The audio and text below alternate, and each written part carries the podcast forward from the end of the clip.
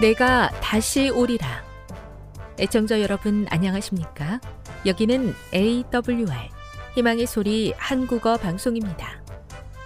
본 방송은 천국 복음을 온 세상에 전파하기 위해 제7일 안식일 예수 재림교회가 설립한 세계 방송망입니다. AWR 희망의 소리는 유럽, 라틴 아메리카, 아프리카, 러시아, 아시아의 방송망을 통해 전 세계에 복음을 전파하고 있습니다. AWR 아시아 희망의 소리 방송국은 한국어 방송을 매일 5시간씩 송출하고 있습니다. 희망의 소리 방송은 인터넷과 스마트폰을 통해서도 언제나 청취하실 수 있습니다. 들으실 수 있는 인터넷 주소는 awr.org입니다. 유튜브로는 AWR 코리아로 검색하시면 됩니다. 이 시간 희망의 소리 한국어 방송과 함께 보람있고 유익한 시간 되시기 바랍니다. 내가 다시 오리라. 여기는 AWR 희망의 소리 한국어 방송입니다. 주파수 안내입니다. 괌에서 송출하는 우리 방송은 한국 표준시로 밤 11시에 9,580kHz로 다음 날 오전 6시에 9,860kHz로 각각 1시간씩 방송하고 있습니다. 우즈베키스탄에서 송출하는 우리 방송은 한국 표준시로 밤 9시에 15,530kHz로 밤 10시에 9,740kHz로 타지키스탄에서는 밤 9시에 15,255kHz로 각각 1시간씩 방송하고 있습니다. 애청자 여러분의 많은 청취 바랍니다.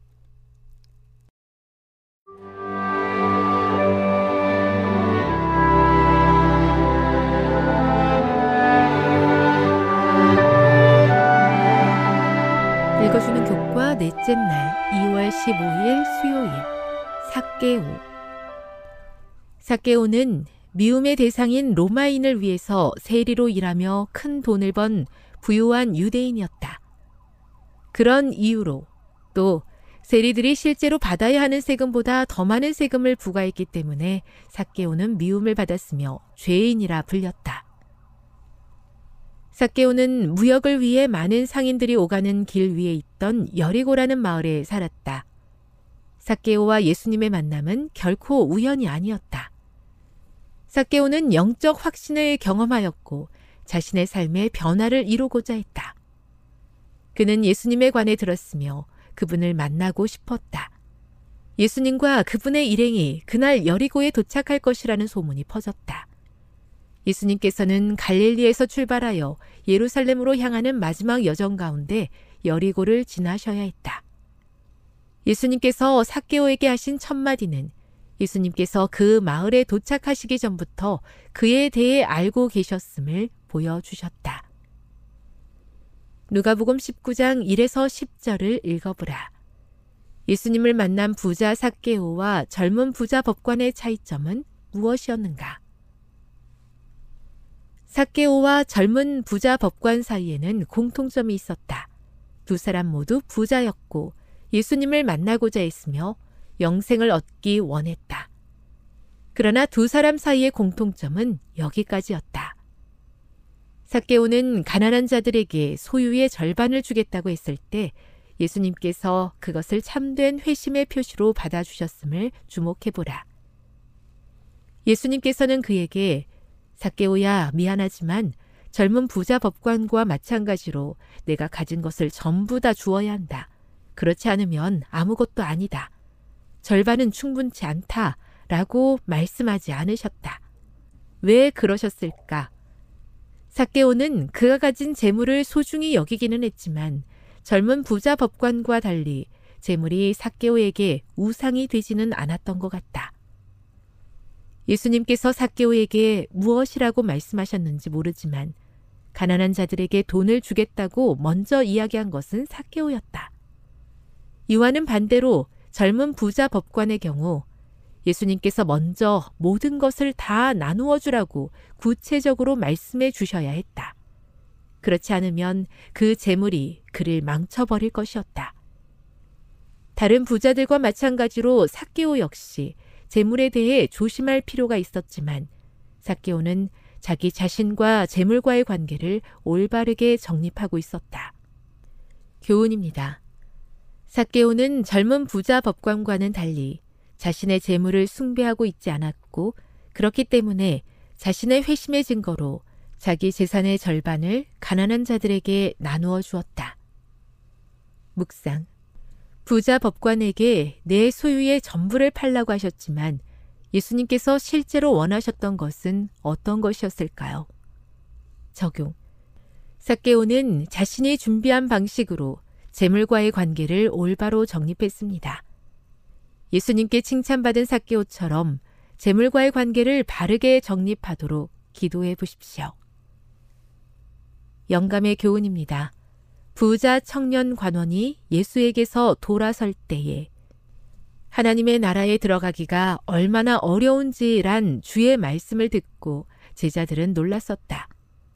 그들은 서로 그런즉 누가 구원을 얻을 수 있는가 하며 놀라서 부르짖었었다. 이제 제자들은 무릇 사람의 할 수 없는 것을 하나님은 하실 수 있느니라는 그리스도의 말씀이 진실함을 입증하는 예증을 보았다. 제자들은 하나님의 은혜를 통하여 부자가 어떻게 하늘나라에 들어갈 수 있는지를 보았다. 시대의 소망 555 부와 재물을 바라보는 저의 관점에 참된 회심이 있기를 바랍니다.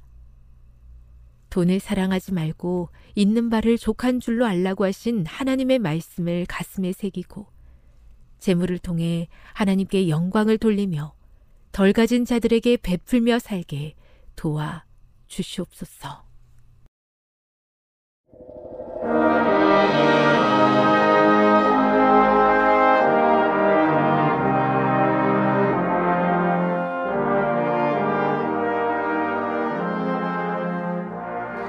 예, 성도 여러분 안녕하십니까? 하나님의 말씀 마태복음 27장 33절로 37절을 보도록 하겠습니다. 골고다 즉 해골의 곳이라는 곳에 이르러 쓸개탄 포도주를 예수께 주어 마시게 하려 하였더니 예수께서 맛보시고 마시고자 하지 아니하시더라. 그들이 예수를 십자가에 못 박은 후에 그 옷을 제비 뽑아 나누고 거기 앉아 지키더라. 머리 위에 이는 유대인의 왕 예수라 쓴 죄패를 붙였더라. 아멘. 2020년 1월부터 코로나가 시작되었죠. 이 코로나 19 팬데믹이 횟수로 3년째가 되어가고 있습니다. 아, 그동안 우리는 사회적 거리두기, 사회적 거리두기라는 이름으로 사람 사이에 거리를 두라는 요청을 받으면서 얼굴을 대하여 만나지 못하고 따뜻한 손을 잡으며 서로의 체온을 느끼면서 함께 할 수 없었습니다. 아, 차가운 휴대폰과 온라인 화면을 바라보며 생활하고 있습니다. 그리고 힘든 경제적인 상황과 전망 속에서 아, 사람들의 정신이 정신적인 가치보다는 물질적인 가치를 우선하는 시대를 살아가고 있습니다. 서로 사랑을 주고 사랑을 받고 사랑을 나누는 일이 어색해지는 시절입니다. 하지만 이제 코로나의 종식과 일상의 회복을 기대하면서 다시 서로를 향한 뜨거운 사랑, 조건 없는 사랑, 순결한 사랑의 마음을 회복해야 할 것입니다. 추운 날씨에 추운 날씨에 손이 차가워지면 이 손을 데울 수 있는 곳은 따뜻한 모닥불 앞입니다. 냉랭해진 우리의 신앙과 마음을 하나님의 사랑으로 뜨겁게 할 수 있는 곳은 바로 십자가 앞입니다.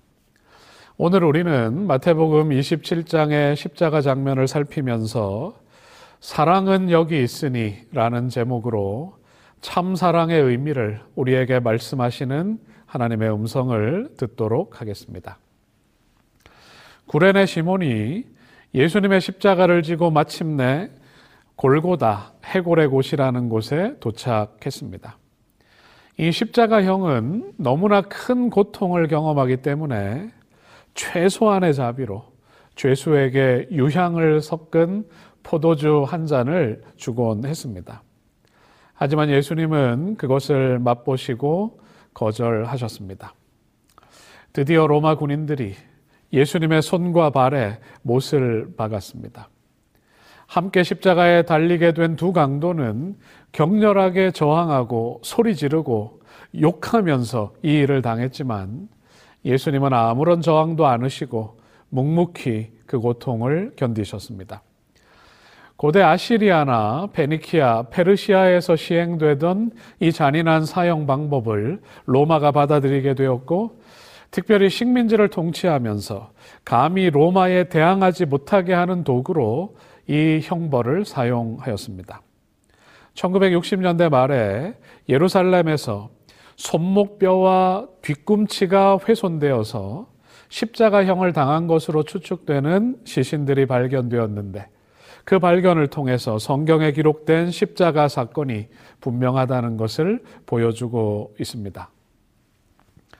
병자를 고쳐주시던 상한 심령들을 위로하시던 예수님의 손목에 그리고 먼지 나는 길을 걸으시며 사람들에게 위로와 희망을 전하시던 당신의 발에 녹슨 큰 못이 박혔습니다. 감수성이 예민하던 10대 시절에 복음성가 그때 그 무리들이를 어, 부를 때면 마치 내가 골고다 현장에 서 있는 것 같은 그런 울림과 뭉클함이 있었습니다. 그때 그 무리들이 예수님 못 박았네. 녹슨 세계의 그 못으로 망치 소리 내 맘을 울리면서 들렸네. 그 피로 내 죄 씻었네. 주여 저들의 죄를 용서하여 주소서. 주님 눈물로 기도했네. 귀중한 그 보배 피 나를 위해 흘렸네. 그 피로 내 죄 씻었네. 주여 나의 영혼을 받아 주시옵소서. 그때 구원을 이루셨네. 마지막 피 한 방울 나를 위해 흘렸네. 그 피로 내 죄 씻었네. 모든 사람들을 위해 고통받으셨지만 그분의 얼굴에 피와 땀으로 얼룩졌지만 그분의 얼굴을 닦아주거나 그분의 마음을 위로하는 따뜻한 말을 전하거나 예수님을 향한 변함없는 충성을 말해주는 사람이 그분 곁에는 아무도 없었습니다. 십자가에 못 박히시는 예수님의 모습을 시대의 소망은 이렇게 기록하고 있습니다. 그분의 마음은 자신의 고통보다 박해자들의 죄를 생각하셨고 그들에게 무서운 보응이 이를 것을 아셨다. 그분은 그처럼 난폭하게 다루는 군사들에게 그분은 아무런 저주도 하지 않으셨다. 저들의 목적이 이루어진 것을 만족히 여기는 제사장들과 관원들에게 아무런 복수도 구하지 않으셨다.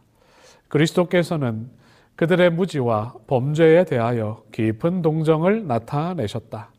그분은 다만 그들을 용서해 주시기를 탄원하셨는데 이는 저희가 자기의 하는 것을 알지 못함이었다. 마침내 예수님의 십자가가 높이 들렸습니다. 그리고 준비해 놓은 구덩이에 그 십자가가 내려 꽂힐 때 예수님은 손과 발에 말할 수 없는 고통을 경험하셨습니다. 예수님께서 높이 들리신 것입니다. 모세가 광야에서 뱀을 든 것 같이 인자도 들려야 하리니 이는 그를 믿는 자마다 영생을 얻게 하려 하심이라. 하나님이 세상을 이처럼 사랑하사 독생자를 주셨으니 이는 그를 믿는 자마다 멸망치 않고 영생을 얻게 하려 하심이라. 예수님께서 니고데모와 이야기를 나누시던 밤에 당신이 광야에서 장대에 달렸던 노뱀처럼 모든 사람의 죄가 되어서 죄를 향한 심판, 죄에 대한 저주, 죄에 대한 결과를 당하셔야 함을 말씀하셨습니다. 나무에 달린 자는 하나님께 저주를 받았음이니라 신명기의 기록처럼 예수님은 친히 당신이 죄가 되셨습니다. 예수님께서 십자가에 달리신 이유는 나를 위한 대속의 죽음이라고 그것을 믿는 모든 사람들에게 다시 영원한 생명을 주시기 위함이었습니다.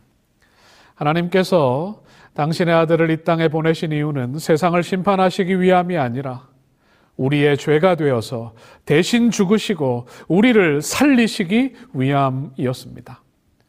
창세기 3장의 약속이 민수기 21장의 표상이 드디어 실제로 이루어진 것입니다. 예수님의 십자가 위에는 히브리어와 헬라어, 라틴어로 기록된 유대인의 왕이라는 글귀가 있었습니다. 유대인들이 그 죄패를 고쳐달라고 빌라도에게 요청했지만 빌라도는 더 이상 유대인들에게 휘둘리지 않고 오히려 그들에게 화를 내면서 나는 나의 할 일을 했다고 말하고 그 글귀를 바꾸지 않았습니다. 예수님은 진실로 유대인의 왕이셨고 메시아셨습니다. 우리 성경 말씀 39절과 40절을 어, 계속해서 좀 보겠습니다. 39절로 40절입니다. 지나가는 자들이 자기 머리를 흔들며 예수를 모욕하여 이르되 성전을 헐고 사흘에 짓는 자여 내가 만일 하나님의 아들이거든 자기를 구원하고 십자가에서 내려오라 하며 십자가는 달린 사람에게 말할 수 없는 육체적인 고통을 줍니다. 상처난 손과 발은 몸의 무게에 의해서 지속적인 고통을 받을 뿐만 아니라 몸이 아래로 처지며 숨을 쉴 수 없는 압박을 받습니다. 십자가 주변의 대부분의 사람들은 고통 중에 있는 예수님을 향해서 동정의 마음을 갖기보다는 오히려 예수님을 모욕하고 조롱하였습니다. 때때로 육체적인 고통보다 정신적인 고통이 더 큰 아픔과 상처를 주곤 합니다. 지나가는 사람들은 멸시와 조롱의 표로 그들의 머리를 흔듭니다. 다른 사람을 비방할 때 사람들의 마음이 얼마나 비열하고 악한지 실감하게 되는데 때때로 혀는 칼보다 예리하고 날카롭습니다. 벌거벗긴 채 십자가에 달려 모든 것을 잃은 것처럼 보이는 가련한 그분을 향해서 사람들은 말합니다. 내가 만일 하나님의 아들이거든 자기를 구원하고 십자가에서 내려오라. 사단은 악한 사람들을 사용해서 하늘 아버지를 향한 예수님의 믿음에 가장 예리한 화살을 겨눕니다. 제사장과 서기관들과 장로들은 함께 희롱하면서 말하기를 저가 남은 구원하였지만 자기는 구원할 수 없구나. 그가 이스라엘의 왕이로다. 지금 십자가에서 내려올지어다. 예수님께서 그 순간 당신을 구원하게 된다면 십자가를 통해 온 인류를 구원하시려는 하나님의 계획은 깨지고 마는 것입니다. 그들은 이 위대한 구속의 경륜, 예수님의 죽음을 통하여 모든 사람이 구원받는 이 경륜을 이해하지 못했지만 예수님은 스스로 자신을 구원하려는 의지를 내려놓고 계신 것입니다. 당신의 생명으로 우리의 생명을 대신하신 것은 하나님의 놀라운 사랑입니다. 예수님께서 우리의 구주가 되시는 것은 십자가에서 자신을 구원하지 않기로 선택하셨기 때문입니다. 성경 말씀을 계속 좀 보겠습니다. 45절로 46절입니다. 제 6시로부터 온 땅에 어둠이 임하여 제 9시까지 계속되더니 제 9시쯤에 예수께서 크게 소리질러 이르시되 엘리 엘리 라마 사박다니 하시니 이는 곧 나의 하나님 나의 하나님 어찌하여 나를 버리셨나이까 하는 뜻이라. 제9시는 오후 3시입니다. 오후 3시쯤에 예수님께서 크게 소리를 지르십니다.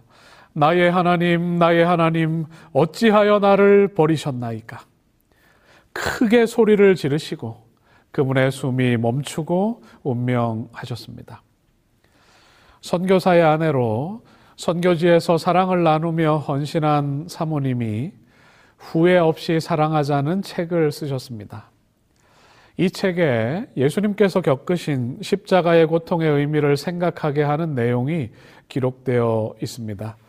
그 부분을 제가 좀 읽어 보겠습니다. 어머니들은 뼈가 으스러지는 죽음의 고통을 통해서 해산을 하게 됩니다. 구로의 고통을 감내하며 새 생명을 탄생시키게 되지요. 구로의 고통이란 더 이상 참을 수 없는 죽음의 고통을 말합니다.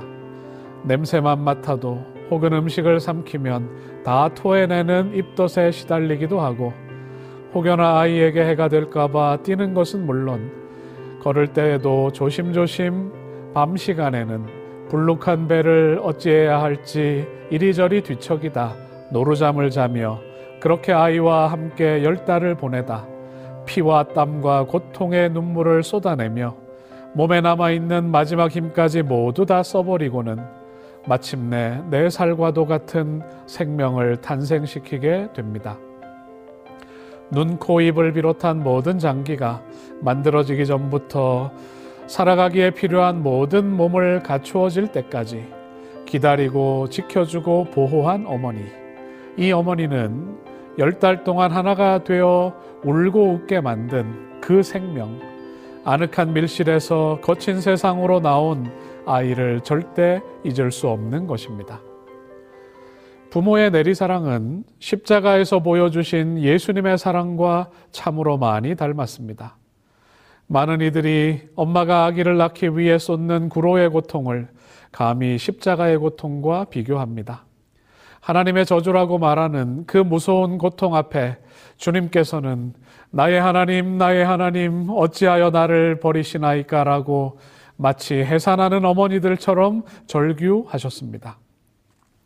인류를 낳으려는 해산의 고통, 그 고통 중에 예수님께서는 죽으셨습니다. 우리를 살리셨습니다. 살리기 위해 죽는 것, 바로 사랑입니다. 해산, 그 아픈 사랑, 희생 없이는 선하고 아름다운 것을 이룰 수 없습니다. 산고를 치르고 낳은 자식을 부모가 품에서 떼어놓을 수 없듯이 십자가의 고통을 통하여 태어난 우리를 예수님께서는 결코 잊으실 수가 없을 것입니다. 예수님은 고통의 십자가 앞에서 주저하시거나 두려워하지 않으셨습니다. 이 고통이, 이 죽음이 우리를 살리는 길임을 아셨기 때문입니다. 당신의 손과 발에 못을 박는 사람을 저주하지 않으셨습니다. 예수님은 자신을 조롱하고 저주하고 욕하는 군중들을 보시며 제사장들과 서기관들과 백성의 지도자들을 보시며 서운한 마음을 갖지 않으셨습니다. 지금은 모르지만 그들이 십자가의 의미를 알게 되면 하나님의 사랑을 알게 되면 당신의 희생에 감사하고 찬양하게 될 것을 예수님은 십자가 위에서 믿으신 것입니다. 사랑하기 때문에 미워할 수 없습니다. 사랑하기 때문에 서운하지 않습니다.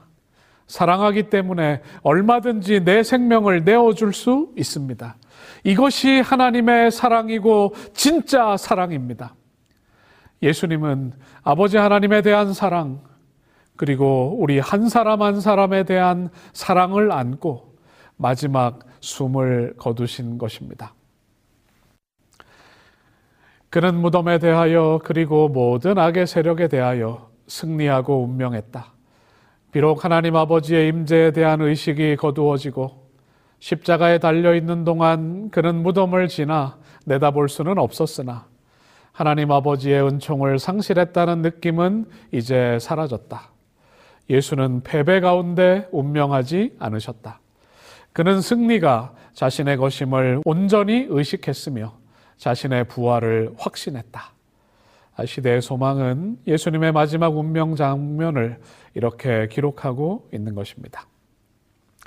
갈바리에 높이 들린 십자가는 오늘 우리에게 하나님의 사랑을 분명하게 보여줍니다. 진짜 사랑이 사라져가는 시대를 살아가고 있습니다.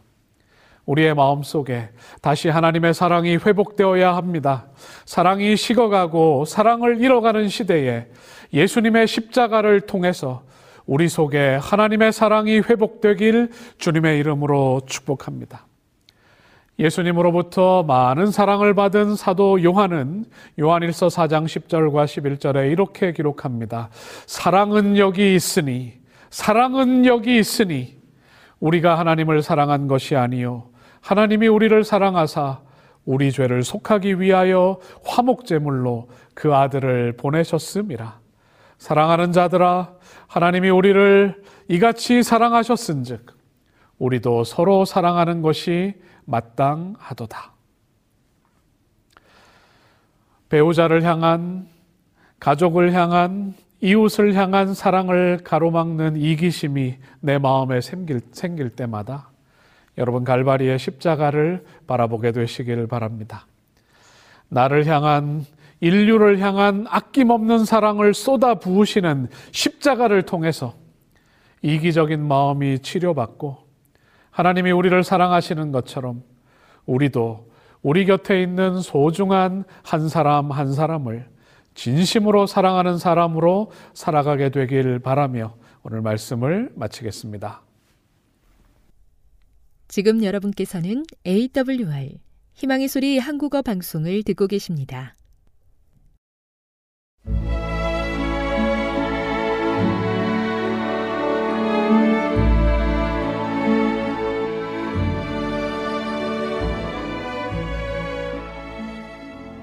애청자 여러분 안녕하십니까? 명상의 오솔길의 유병숙입니다. 이 시간은 교회를 사랑하시고 돌보시는 하나님의 놀라운 능력의 말씀이 담긴 엘렌지 화이처 교회 증언 1권을 함께 명상해 보겠습니다. 북부 위스콘신 예수님께서는 당신의 기구를 통하여 함께 모으고 연합시키기 위하여 활동하신다. 그러나 사탄은 그의 기구를 통하여 흩어버리고 분열시키기 위하여 활동한다. 내가 명령하여 이스라엘 족속을 망국 중에 체질하기를 곡식을 체질함 같이 하려니와 그 한 알갱이도 땅에 떨어지지 아니하리라. 하나님께서는 오늘날 당신의 백성을 시험하여 결과를 입증하고 계신다. 품성은 개발되고 있다. 천사들은 도덕적 가치를 저울질하고 사람의 모든 행위를 성실하게 기록하고 있다. 하나님의 백성이라고 공언하는 자 가운데 부패한 마음을 가진 자가 있다. 그러나 그들은 시험을 받아 결과를 입증받을 것이다. 모든 사람의 마음을 아시는 하나님께서는 흔히 가장 의심을 적게 받은 곳에서 흑암에 묻힌 것을 빛 가운데로 드러내시고 진리의 진로를 가로막은 장벽이 제거되게 하실 것이다. 그리하여 하나님은 당신의 윤례와 명령을 선포할 정결하고 거룩한 한 백성을 소유하시게 된다. 우리의 구원의 대장께서는 당신의 백성을 한 계단씩 인도하여 순결하게 하시고 승천하기에 적합하게 하시되 조직에서 떠나가고 싶어 하는 자와 지도받기를 원치 않고 그들 자신의 의로 만족하는 자는 뒤에 남겨두신다. 그러므로 내게 있는 빛이 어두우면 그 어두움이 얼마나 하겠느뇨. 사람이 하나님의 백성과 멀어져 가며 간직한 빛이 어두움에도 불구하고 그들이 스스로를 신뢰하는 정신에 빠지고 의로우며 빛 가운데 있다고 믿는 것보다 인간의 마음을 기만하는 더 큰 미혹은 없다. 조직에서 떠나가고 있는 그곳에 있는 특정 계층의 사람은 하나님께서 당신의 기구로 사용하여 당신의 백성을 유일의 참 기초 위에 결속시키고 있는 자를 반대하여 심히 좋지 못한 정신을 품어왔다. 그들의 정신은 하나님의 사업과 반대되고 그들의 역량은 하나님의 사업의 비난을 초래했다. 그러므로 우리의 신앙에 대하여 불신자가 혐오감을 갖게 되고 사탄이 기뻐하게 되었다. 교회 안에서 걸어가며 하나님을 섬기고자 애쓰고 있는 자는 그들 중에 의롭지 못하고 독선적이며 바리새인적으로 내게 보인 자 때문에 한동안 난처해질 수도 있다. 그러나 그들이 인내력을 가지고 하나님 앞에서 겸손히 걸어가고 그분의 능력과 영을 받고자 열렬하게 기도할 것 같으면 그들은 앞으로 전진할 것이며 믿음이 건전하지 못한 자는 뒤에 남을 것이다. 제 형제가 내 앞에 나타났는데 나는 그의 길이 하나님을 기쁘시게 하지 못하고 있음을 보았다. 그는 불안정했다. 그는 미래 천년설 때문에 감각이 흐려졌다. 그리고 미래 천년설의 이론과 세제 천사의 기별과는 전혀 조화되지 않으므로 그는 그 기별에 대한 사랑과 믿음을 잃어버리고 그것에 관하여 너무 많은 언급이 있었기 때문에 초조해졌다. 셋째 천사는 가장 엄숙한 기별을 지상의 거민에게 선포하고 있다. 그럼에도 불구하고 하나님의 택한 백성이 그 기별에 무관심하고 그 엄숙한 경고를 전하는 일에 그들의 음성을 연합시키지 않을 것인가. 제 형제는 기만당하고 있으며 또한 다른 사람을 기만하고 있다. 그의 마음이 올바르지 못함에도 불구하고 그가 취급한 주제는 헌신이었다. 그의 정신은 분열되었다. 그는 자신을 붙들어 줄 닻이 없으므로 안정된 믿음이 없이 떠다닌다. 그의 시간 중 많은 부분은 사람의 마음을 그릇되게 만들고 혼란하게 하기 위한 소문과 이야기들을 이 사람 저 사람에게 전하는 일에 바쳐져 왔다.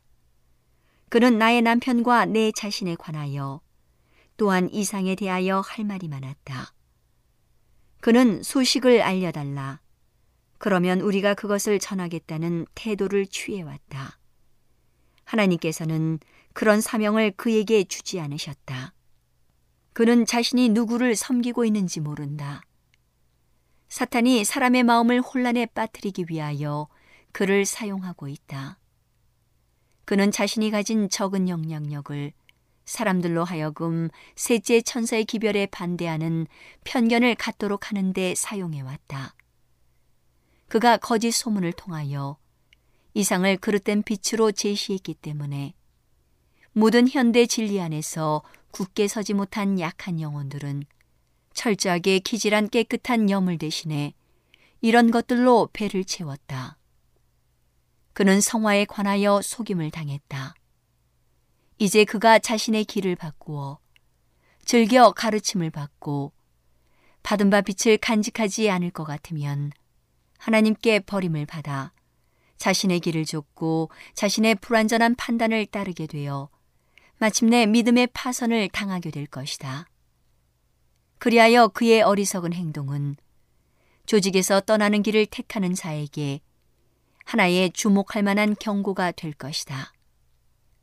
하나님께서는 흩어버리고 분리시키는 자의 잔인한 일을 알려주시기 위하여 정직한 영혼들의 눈을 열어주실 것이다. 그분은 모든 정직한 자를 사탄의 올무에서 벗어나게 하시고자 분열을 일으키는 자가 눈에 잘 띄게 하실 것이다.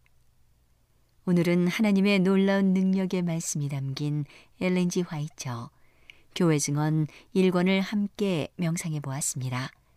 명상의 오솔길이었습니다.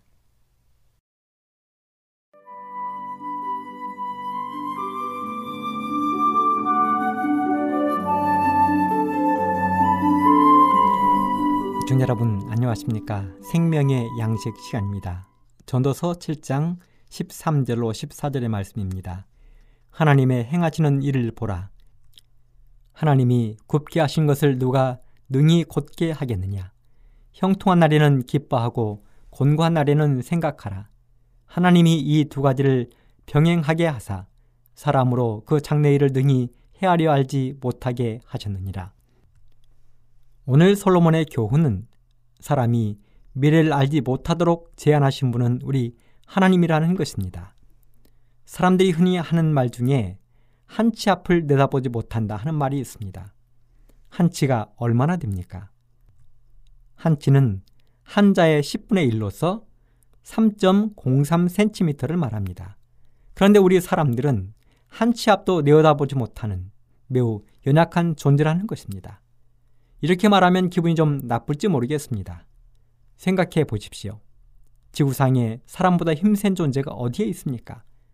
아무리 힘이 세고 덩치가 큰 짐승일지라도 사람 앞에서는 약해지고 작아 보이게 되어 있습니다. 사람의 지혜는 너무나 높아져서 이제는 달나라가 아닌 화성을 지나 목성, 토성까지 우주선을 보내고 우리들의 손에 쥐어진 자그마한 스마트폰 하나면 안 되는 일이 거의 없을 만큼 과학은 발달했습니다. 집 밖에서도 집안의 각종 전자기기들을 작동하기도 하고 끄기도 하며 이제는 차에 앉아서 목적지만 입력을 하면 자동차가 스스로 알아서 목적지까지 안전하게 데려다주는 세상이 되었습니다. 심지어는 드론이라는 기계가 개발되어서 공중을 날아다니는 택시까지 개발이 되는 세상입니다. 병이 든 사람의 몸속에 있는 장기를 바꿔 끼워서 질병을 치료하는 것은 이제 고전 중에 고전이 되었습니다. 그런데요. 그런데 말입니다. 여전히 과학이 발달하고 사람의 수명이 연장되는 시대에 살아도 여전히 바뀌지 않는 것이 있는데 그것은 바로 사람은 자신의 앞날을 한 치 앞도 내어다볼 수 없다는 것입니다. 밤새 안녕이라는 말이 있습니다. 어제 저녁에 분명 손을 흔들고 헤어졌는데 다음날 아침 그 사람의 부고장을 받는 일이 심심치 않게 일어납니다.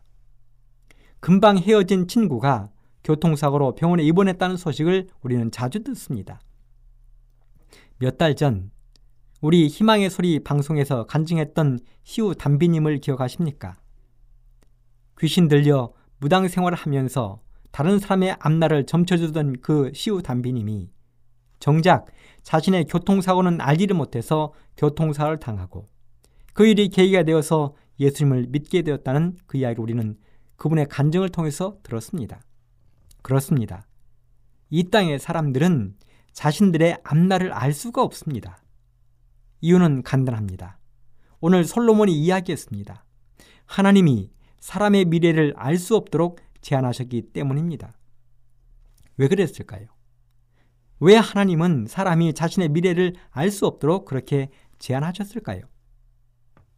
그 이유는 바로 모든 사람은 하나님의 섭리로 살아간다는 사실을 깨닫고 삶의 귀함을 깨우쳐 주시기 위해서였습니다. 여러분 그 대표적인 사람이 우리 성경에 등장하는데요. 그 사람의 이야기를 잠깐 소개하도록 하겠습니다. 창세기 45장 1절로 5절 요셉이 시종하는 자들 앞에서 그 정을 억제하지 못하여 소리질러 모든 사람을 자기 앞에서 물러가라 하고 그 형제에게 자기를 알리니 때에 그와 함께한 자가 없었더라. 요셉이 방성되고 가니 애굽 사람에게 들리며 바로의 공중에 들리더라. 요셉이 그 형들에게 이르되 나는 요셉이라. 내 아버지께서 아직 살아 계시니이까. 형들이 그 앞에서 놀라서 능히 대답하지 못하는지라. 요셉이 형들에게 이르되 내게로 가까이 오소서. 그들이 가까이 가니 가로되 나는 당신들의 아우 요셉이니 당신들이 애굽의 판자라. 당신들이 나를 이곳에 팔았으므로 근심하지 마소서. 한탄하지 마소서. 하나님이 생명을 구원하시려고 나를 당신들 앞서 보내셨나이다. 하나님이 생명을 구원하시려고 나를 당신들 앞서 보내셨나이다. 여러분 바로 요셉의 이야기입니다. 요셉이 자신을 이집트에 팔아버린 형들을 만나는 이야기입니다. 우리가 잘 아는 것처럼 요셉의 형들이 요셉을 이집트에 팔아버릴 때 요셉의 나이는 불과 17살에 불과했습니다. 17살이면 겨우 고등학교 1학년입니다. 그런 어린 동생을 형들이 은 20개에 팔아버린 것입니다. 은 20개는 당시 노예 한 사람의 몸값이었습니다. 그렇게 동생을 노예로 팔아버린 것입니다. 그리하여 형들에 의해서 팔린 요셉은 몸이 밧줄에 묶인 채 멀리 자신의 집이 바라보이는 곳을 통하여 이집트로 팔려갑니다. 큰 소리로 아버지 하고 부르면 곧 아버지가 달려나올 것 같은 기분이 들었습니다. 그렇게 자신의 집과 사랑하는 가족들이 점점 멀어지고 드디어 모든 것이 낯설은 이집트에서 요셉은 말로 다 할 수 없는 고통을 당했습니다. 아버지 야곱의 집에서 아무런 부족함이 없이 살던 요셉에게 하루아침에 견딜 수 없는 최악의 상황이 닥친 것입니다. 먹는 것, 입는 것, 자는 곳, 모든 것이 최악의 상황으로 바뀌었습니다. 그런데 만일 요셉이 자신의 앞날이 그렇게 될 것으로 미리 알고 있었다면 그 모든 것이 고통스럽겠습니까? 보디발 장군의 집에서 10년 동안 종살이 하던 일, 왕의 감옥에서 3년 동안 갇혀 있던 일들이 그렇게 힘들었겠습니까? 형들이 자신을 팔 때 형들에게 사정을 하고 원망할 필요가 있었겠습니까? 때가 되면 이집트의 왕이 자신을 부를 것이고 때가 되면 자신은 총리가 될 것이고 때가 되면 자신을 팔아버린 형들이 자신을 찾아와서 무릎을 꿇을 것인데 형들을 두려워하고 불안해할 필요가 있었겠습니까? 때가 되면 아버지 야곱을 만날 것이고 행복한 노년이 준비되어 있는 것을 미리 안다면 왜 불안해 떨겠습니까? 하지만 요셉까지라도 자신의 앞날에 대해서는 알지 못했다는 것입니다. 그래서 요셉이 형들을 만난 한 말이 무엇입니까? 당신들이 나를 이곳에 팔았으므로 근심하지 마소서. 한탄하지 마소서. 하나님의 생명을 구원하시려고 나를 당신들 앞서 보내셨나이다. 그렇습니다. 요셉은 비록 자신의 앞날에 대해 알 수 없었기에 힘든 시간들을 보냈지만 뒤돌아 보니 하나님께서 사랑하는 자신의 가족들과 민족을 구원하기 위하여 자신을 먼저 이곳에 보냈다고 위대한 신앙 고백을 하고 있는 것입니다. 그것을 깨달은 것입니다. 애청자 여러분, 지난 날들은 나에게 매우 힘들고 어려운 시간들이었지만 되돌아보니 아, 하나님께서 나를 이렇게 쓰시려고 그 시간들을 보내게 하셨구나 하는 시간들이 있지 않았습니까? 저도 지난 저의 삶의 시간들, 30년의 목회 사역을 되돌아보면 그때는 당장 그 시간이 너무 힘들고 어려워서 불안에 떨고 두려워했지만 그 시간들이 저를 이렇게 단련시키고 단단하게 했었다는 수많은 경험들을 가지고 있습니다. 아브라함도 자신이 갈 바를 알지 못하고 출발했지만 그의 마지막은 믿음의 조상이라는 위대한 이름이 주어졌습니다. 하나님이 우리의 미래를 알지 못하도록 하신 것. 이것은 우리의 삶이 결국은 하나님께서 인도하셨다는 섭리를 깨닫고 더욱더 하나님을 의지하라는 하나님의 뜻임을 기억하게 되기를 간절히 바라면서 이 시간을 마치도록 하겠습니다.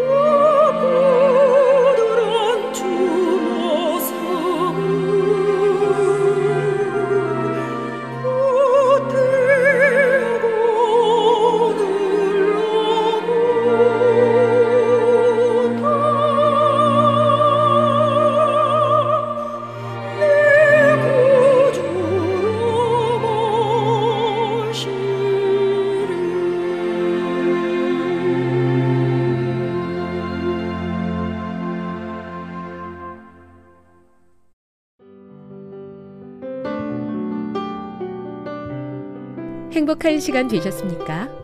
지금까지 여러분께서는 AWR 희망의 소리 한국어 방송을 청취하셨습니다. 방송을 청취하시고 문의를 원하시는 분은 우편번호 02461 대한민국 서울시 동대문구 이문로 1길 11 희망의 소리 방송부 앞으로 편지나 엽서를 보내주시거나 지역번호 02-3299-5296에서 8번으로 전화 주시기 바랍니다. 지금까지 함께 해주신 애청자 여러분들께 감사드립니다. 애청자 여러분, 다음 이 시간까지 하나님 안에서 늘 평안하십시오. 감사합니다. 내가 다시 오리라. 여기는 AWR 희망의 소리 한국어 방송입니다.